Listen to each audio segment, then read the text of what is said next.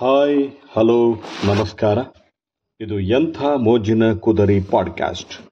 ನಾನು ನಿಮ್ಮ ಪರಮೇಶ್ವರಪ್ಪ ಕುದರಿ, ಚಿತ್ರದುರ್ಗ. ಇಂದಿನ ವಿಷಯ, ನಾನು ಎಂಬುದು ನಾನಲ್ಲ. ಮಾಸ್ತಿ ವೆಂಕಟೇಶ್ ಅಯ್ಯಂಗರವರ ಜೀವನದಲ್ಲಿ ನಡೆದ ಒಂದು ಘಟನೆಯನ್ನು ಆಲಿಸಿ. ಜಿಲ್ಲಾಧಿಕಾರಿಯಾಗಿದ್ದ ಮಾಸ್ತಿ ವೆಂಕಟೇಶ್ ಅಯ್ಯಂಗರವರ ಜನಹಿತ ಕಾರ್ಯವೊಂದು ಅವರಿಗೆ ಕಾಣಸಿಕ್ಕಿದ್ದ ಪ್ರಸಂಗವನ್ನು ಈಗಿಲ್ಲಿ ನೋಡೋಣ. ಮಾಸ್ತಿ ಅವರು ಧರ್ಮಸ್ಥಳದ ಲಕ್ಷ ದೀಪೋತ್ಸವದ ಸರ್ವಧರ್ಮ ಸಮ್ಮೇಳನದಲ್ಲಿ ಅಧ್ಯಕ್ಷತೆ ವಹಿಸಲು ಚಾರ್ಮಾಡಿ ಘಾಟಿಯ ಮೂಲಕ ಜಿ ಪಿ ರಾಜರತ್ನಂ ಅವರ ಜೊತೆಯಲ್ಲಿ ಕಾರಲ್ಲಿ ಹೋಗ್ತಾ ಇದ್ರು. ಅವರಿಗೆ ಬಾಯಾರಿಕೆ ಆಯಿತು. ರಸ್ತೆ ಸಮೀಪದ ಹಳ್ಳಿಯಲ್ಲಿ ಒಬ್ಬ ಬಾವಿಯಿಂದ ನೀರು ಸೇದಿರುತ್ತಿರುವುದನ್ನು ನೋಡಿದರು. ಗಾಡಿ ನಿಲ್ಲಿಸಿ ನೀರು ಸೇದುವ ಬಾವಿಯ ಬಳಿ ಮಾಸ್ತಿಯವರು ಹೋದರು. ನೀರು ಸೇದುತ್ತಿದ್ದವನಲ್ಲಿ ಕುಡಿಯಲು ನೀರು ಕೇಳಿದರು. ಆ ರೈತ ಬಾವಿಯಿಂದ ನೀರು ಸೇದಿದ. ಆ ನೀರನ್ನು ಮಾಸ್ತಿಯವರಿಗೆ ಕುಡಿಯಲು ಕೊಡುವ ಬದಲು ಅಲ್ಲಿಯೇ ಪಕ್ಕದಲ್ಲಿದ್ದ ನೀರಿನ ತೊಟ್ಟಿಗೆ ಸುರಿದ. ಆ ರೈತ ಮತ್ತೊಂದು ಕೊಡಪಾನ ನೀರು ಸೇದಿ, ಬನ್ನಿ ಸ್ವಾಮಿ, ನೀರು ಕುಡೀರಿ ಅಂದ. ಮಾಸ್ತಿಯವರು ಬೊಗಸೆಯಲ್ಲಿ ನೀರು ಕುಡಿದ್ರು. ಕೊಡಪಾನದಲ್ಲಿ ಉಳಿದ ನೀರನ್ನು ಆತ ಮತ್ತೆ ಆ ತೊಟ್ಟಿಗೆ ಹಾಕಿದ.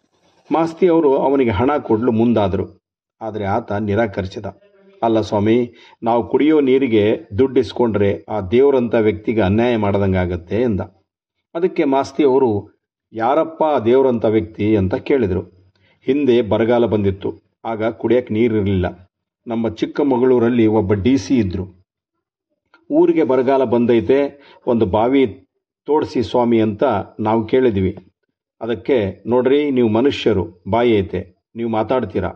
ಈಗ ಬಾವಿ ಬೇಕಂತ ಕೇಳ್ತೀರಾ? ಬಾವಿ ತೆಗಿಸ್ಕೊಡ್ತೇನೆ. ಆದರೆ ಪಕ್ಕದಲ್ಲಿ ತೊಟ್ಟಿ ಮಾಡಿ ನೀವು ನಿಮಗೆ ಒಂದು ಕೊಡಪಾನ ನೀರು ತಗೊಂಡ್ರೆ ಆ ತೊಟ್ಟಿಗೊಂದು ಕೊಡಪಾನ ನೀರು ಹಾಕಿ.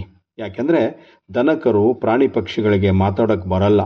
ಅವಕ್ಕೂ ಬರಗಾಲ ಅಲ್ವಾ? ಅವಕ್ಕೂ ನೀರು ಬೇಕಲ್ವಾ?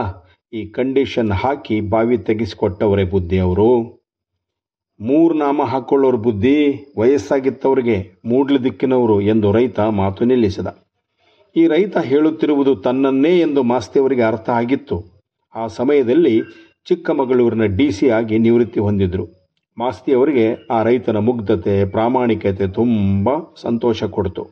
ಆ ಡಿ ಸಿ ತಾನೇ ಎಂದು ರೈತನಿಗೆ ಅವರು ಹೇಳಲಿಲ್ಲ.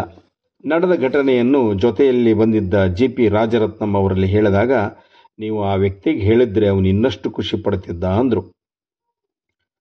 ನಾನು ಆ ಹುದ್ದೆಗೆ ಸಂಬಳ ಪಡಿತಾ ಇದ್ದೆ. ನಾನೇನು ಧರ್ಮಾರ್ಥ ಮಾಡಲಿಲ್ಲ. ಸರ್ಕಾರದ ಹಣದಿಂದ ಮಾಡಿಸಿದೆ ಹೊರತು ನನ್ನ ಜೇಬಿನಿಂದ ಹಣ ಹಾಕಿಲ್ಲ. ಆ ರೈತನ ಮುಗ್ಧತೆ, ಪ್ರಾಮಾಣಿಕತೆಯ ಮುಂದೆ ನನ್ನ ಕೆಲಸ ಏನೇನೂ ಅಲ್ಲ.